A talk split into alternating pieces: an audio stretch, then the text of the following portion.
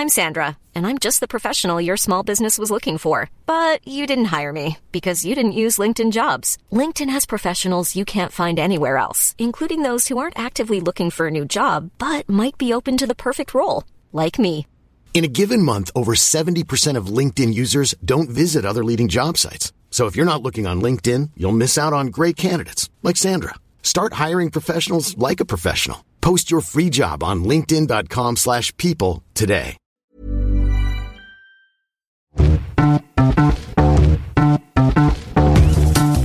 Michelle Thew is the global CEO of Cruelty Free International. Cruelty Free International has been campaigning for animal rights for over 100 years, dating back to 1898. Some of their key achievements in this time have been the introduction of cruelty free cosmetic laws across the US and Europe, campaigning for animals in lab testing facilities, and then resulting in thousands of animals being saved.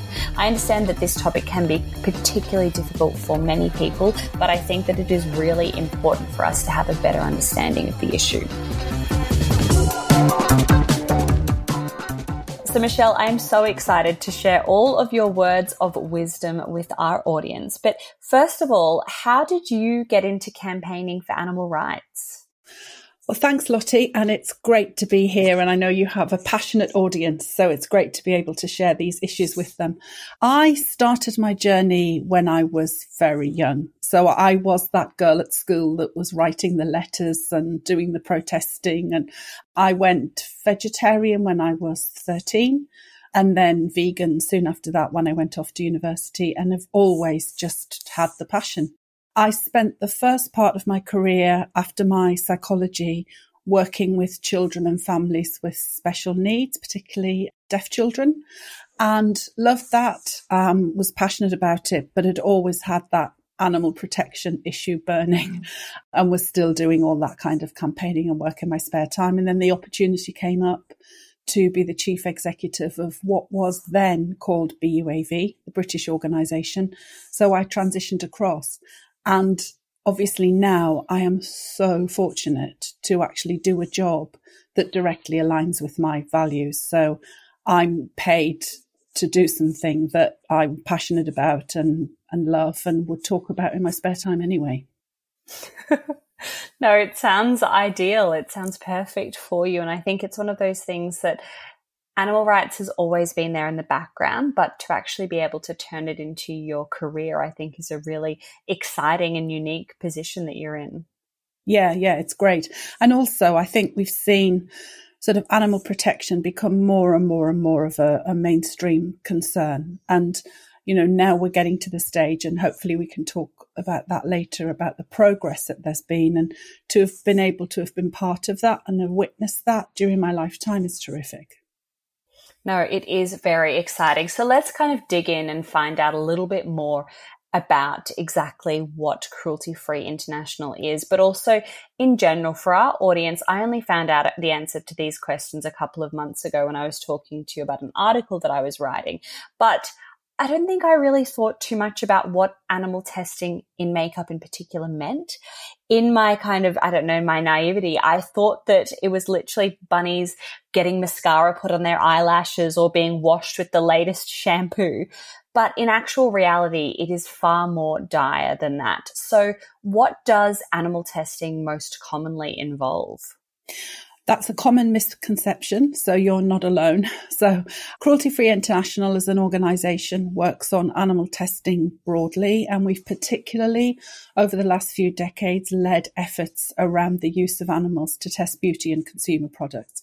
So, we work with governments, nationally, internationally. We work with the UN on sustainable development. We work with great businesses to transition them to cruelty free. And all of that is because we want to drive animal testing out of supply chains. And you're right, there can be a perception that this is about, you know, a rabbit with shampoo. But actually, we're never really talking about testing the finished product. So effectively, you're talking about chemical testing. And that's toxicity testing.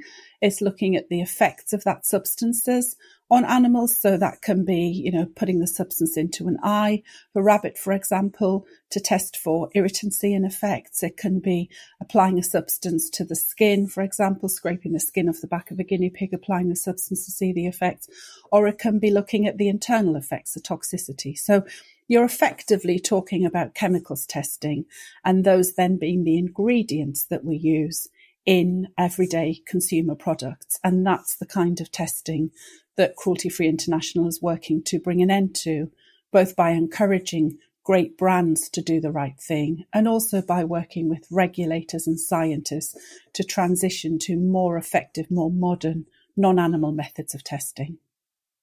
I think we're in a really exciting point now where we have those non animal methods of testing because I think it would really help your case. I can imagine because I feel like 50 years ago, people were going, well, we need to test it on somebody. We're not really sure about what's going on now. So it's really exciting that those alternatives do exist. Are they readily available or and accessible?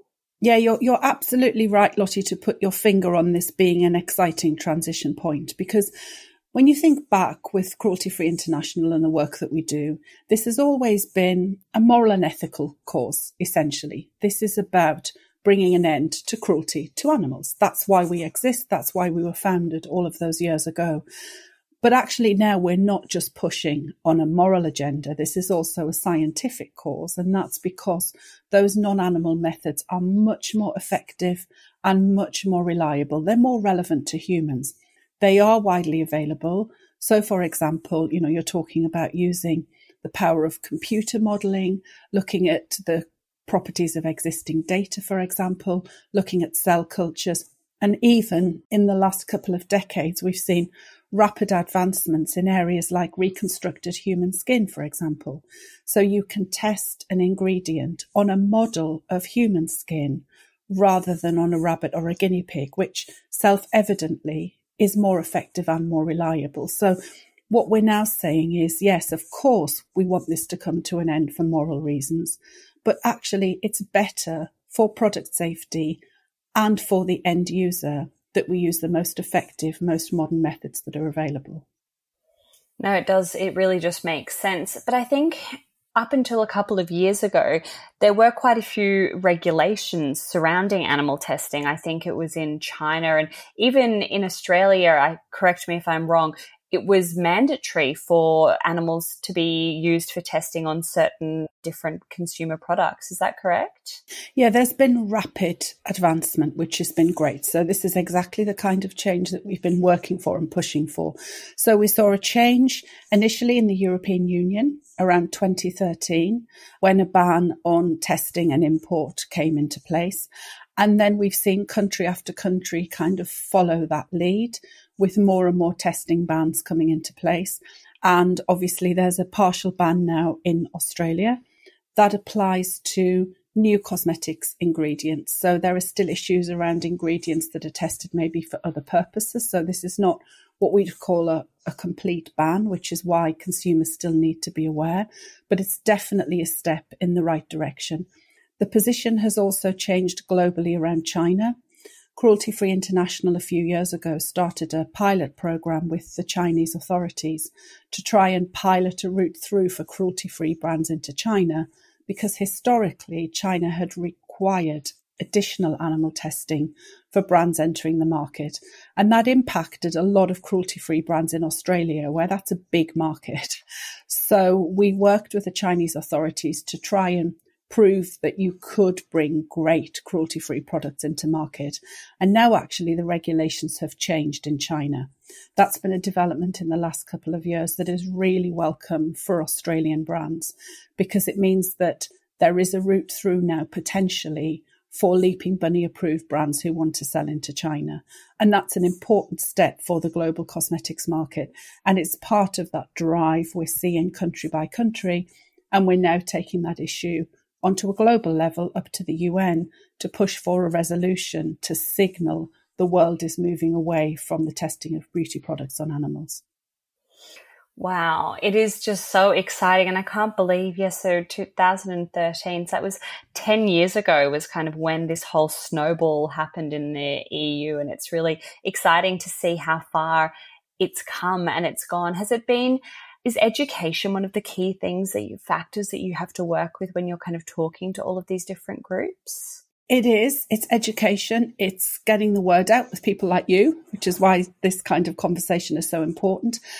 And it's also, frankly, constant determination and vigilance because, you know, you think that you've taken lots of steps forward and then you look even in the European Union, we've had to launch a citizens initiative to stop the testing of chemicals that are going into cosmetics products on animals. So even now we're still facing, you know, with new legislation, new threats, with chemicals that are ending up in cosmetics, still being tested on animals. So you have to be determined, continually vigilant, but positive about the future. And you're right, definitely consumer power and education is important because brands listen when they hear that this is what consumers want to see. And we're seeing that across the whole sustainability agenda, as you know very well. That kind of drive there now is for sustainability and for transparency is really helping us because consumers are making their voices known to business.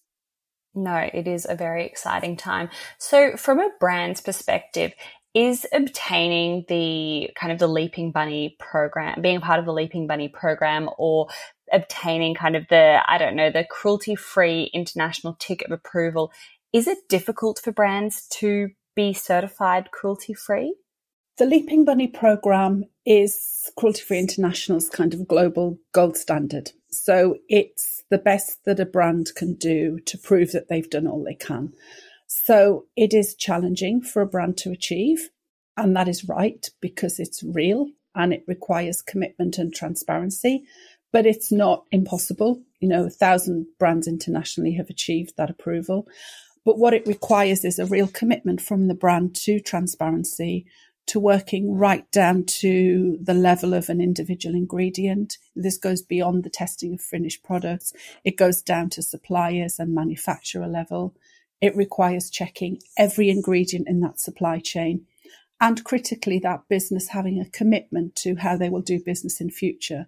So regular monitoring, external auditing, having a system in place to regularly collect evidence of, of animal testing in the supply chain.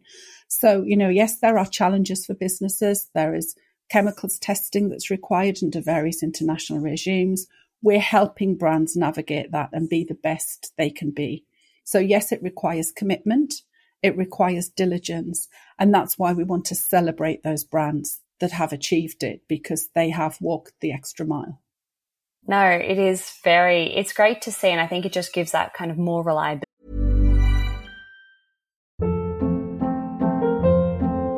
Hold up. What was that? Boring. No flavor. That was as bad as those leftovers you ate all week. Keke Palmer here. And it's time to say hello to something fresh and guilt-free. Hello Fresh. Jazz up dinner with pecan-crusted chicken or garlic butter shrimp scampi. Now that's music to my mouth. Hello Fresh. Let's get this dinner party started. Discover all the delicious possibilities at hellofresh.com.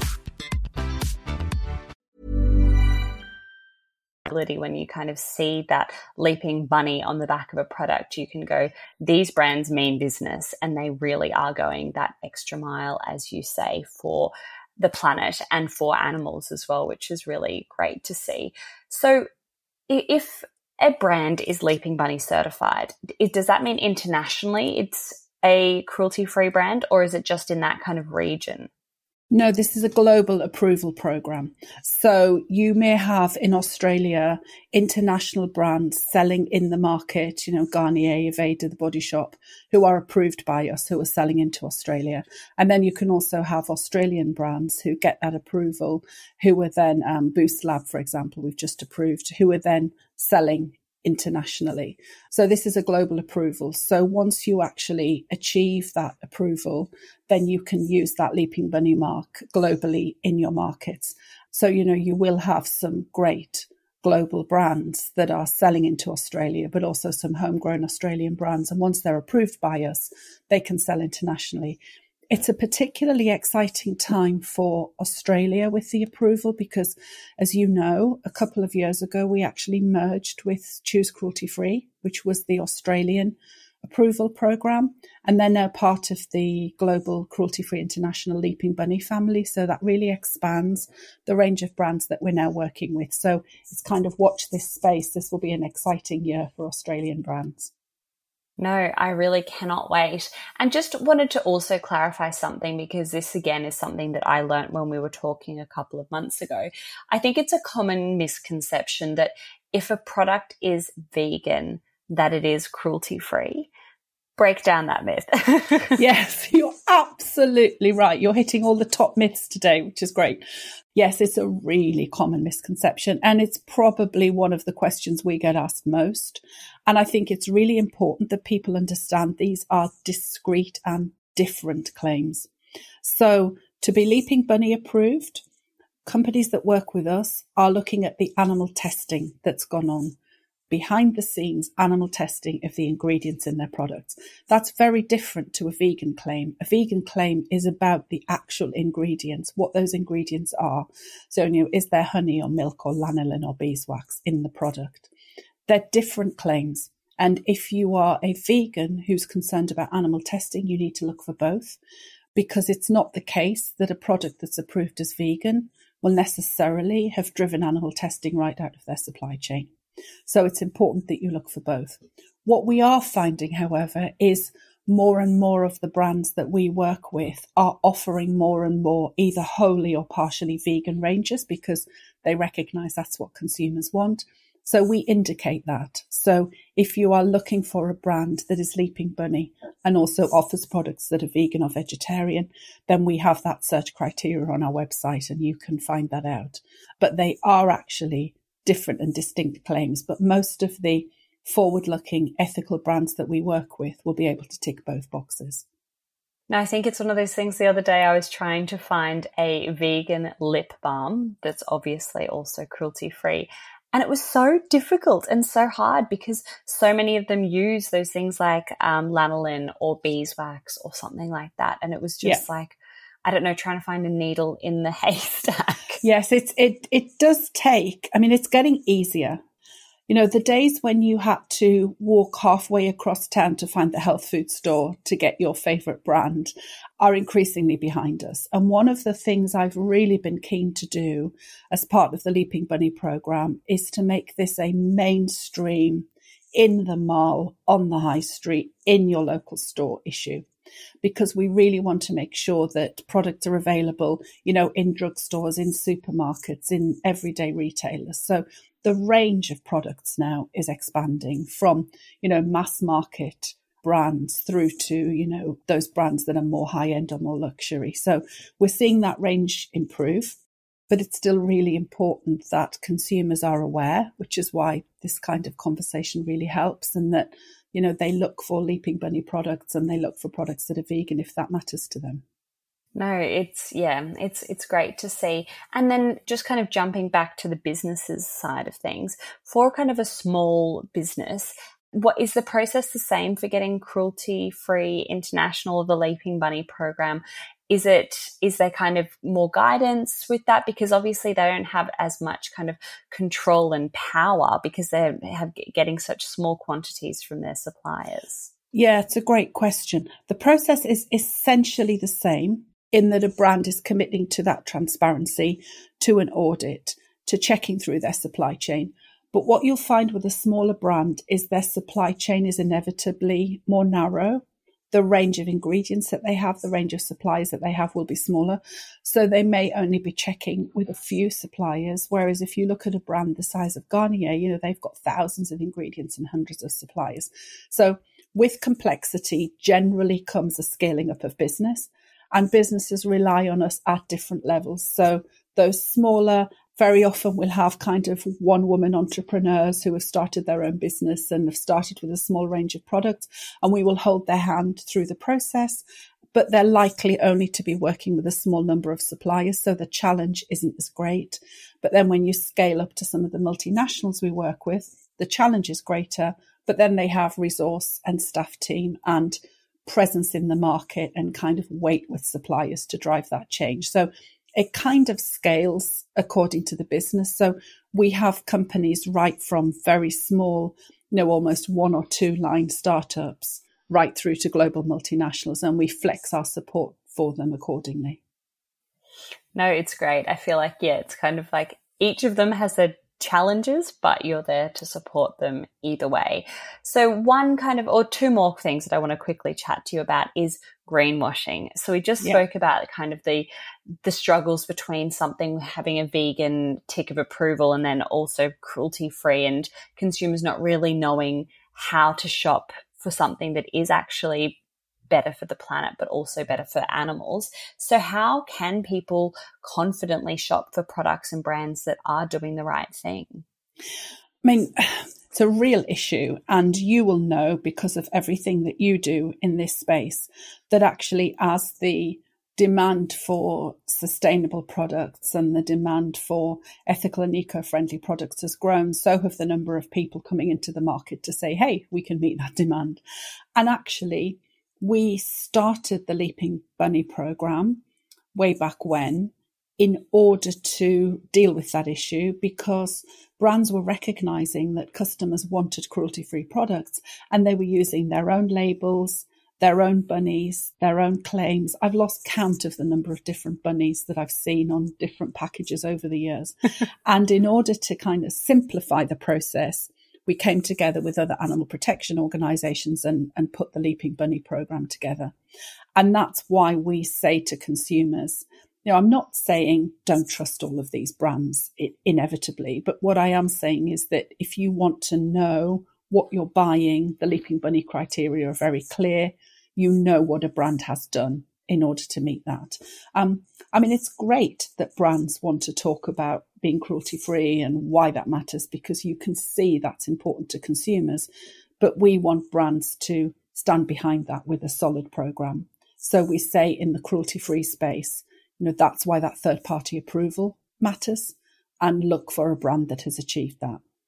Yeah, I agree. And I think we're starting to see it come a, a kind of across the whole sustainability industry is yeah if you want to make a claim, that it needs to be backed by somebody else other than yourself. Because yes. I can go around saying that I'm the most amazing thing since sliced bread, but without the sliced bread tick of approval, no one's going to believe me. Yeah. And actually, there's a lot of work happening in that space around claims. So in Australia, for example, Accord for Australia Australasia has put together a code of practice for businesses talking about labelling and has recognised the Leaping Bunny program as one of those third party approvals that's desirable for businesses to have. So I think we're all pushing in the same direction because we want to make sure that the information that consumers get is fair and transparent and reliable. And that's why, you know, we're working with lots of brands all of the time but I don't talk about that work externally until they've actually met the Leaping Bunny seal of approval because I don't want confusion for consumers in the marketplace. And that's also why we don't do individual lines. So we won't, for example, if a business comes to us say, oh yeah, this is our eco range or our green range and you can have the leaping bunny for that. So this shampoo is leaping bunny and this isn't. We say to a business, if a consumer recognizes your brand name and they walk into store, we don't want them to be confused at the point of purchase about whether something's Leaping Bunny or it isn't. So it's all of Aesop, it's all of the body shop. And we think that's really important because we don't want businesses to say, okay, here's our ethical line, but over here we've got the rest of our product offering. We, we want to do that holistically at a whole brand level. I wish some of the fast fashion labels would also take a bit of your advice as well. Then that would be amazing to see. One final question for you. What is one actionable thing that our listeners can do tomorrow to help save our planet? They can go to the crueltyfreeinternational.org website. So they can do, can I say two things? Um, they can think about their shopping and purchasing decisions. So shop with the Leaping Bunny. If you've got a favourite brand that isn't Leaping Bunny, let them know and let us know. We work positively with businesses. We're not naming and shaming. We're encouraging great brands to do the right thing.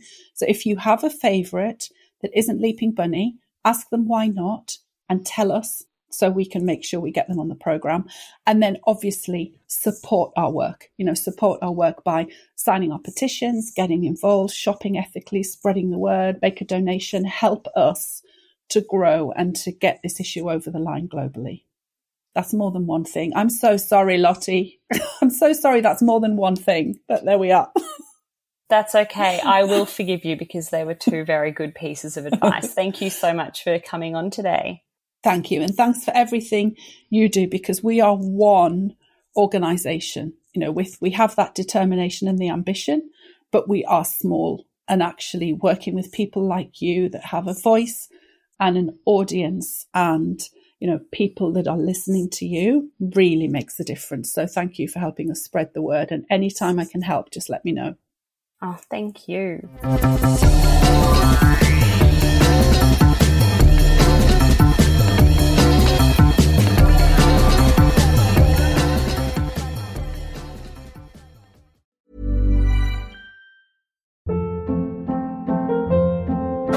Hold up. What was that? Boring. No flavor. That was as bad as those leftovers you ate all week. Keke Palmer here, and it's time to say hello to something fresh and guilt-free. Hello Fresh. Jazz up dinner with pecan-crusted chicken or garlic butter shrimp scampi. Now that's music to my mouth. Hello Fresh. Let's get this dinner party started. Discover all the delicious possibilities at hellofresh.com.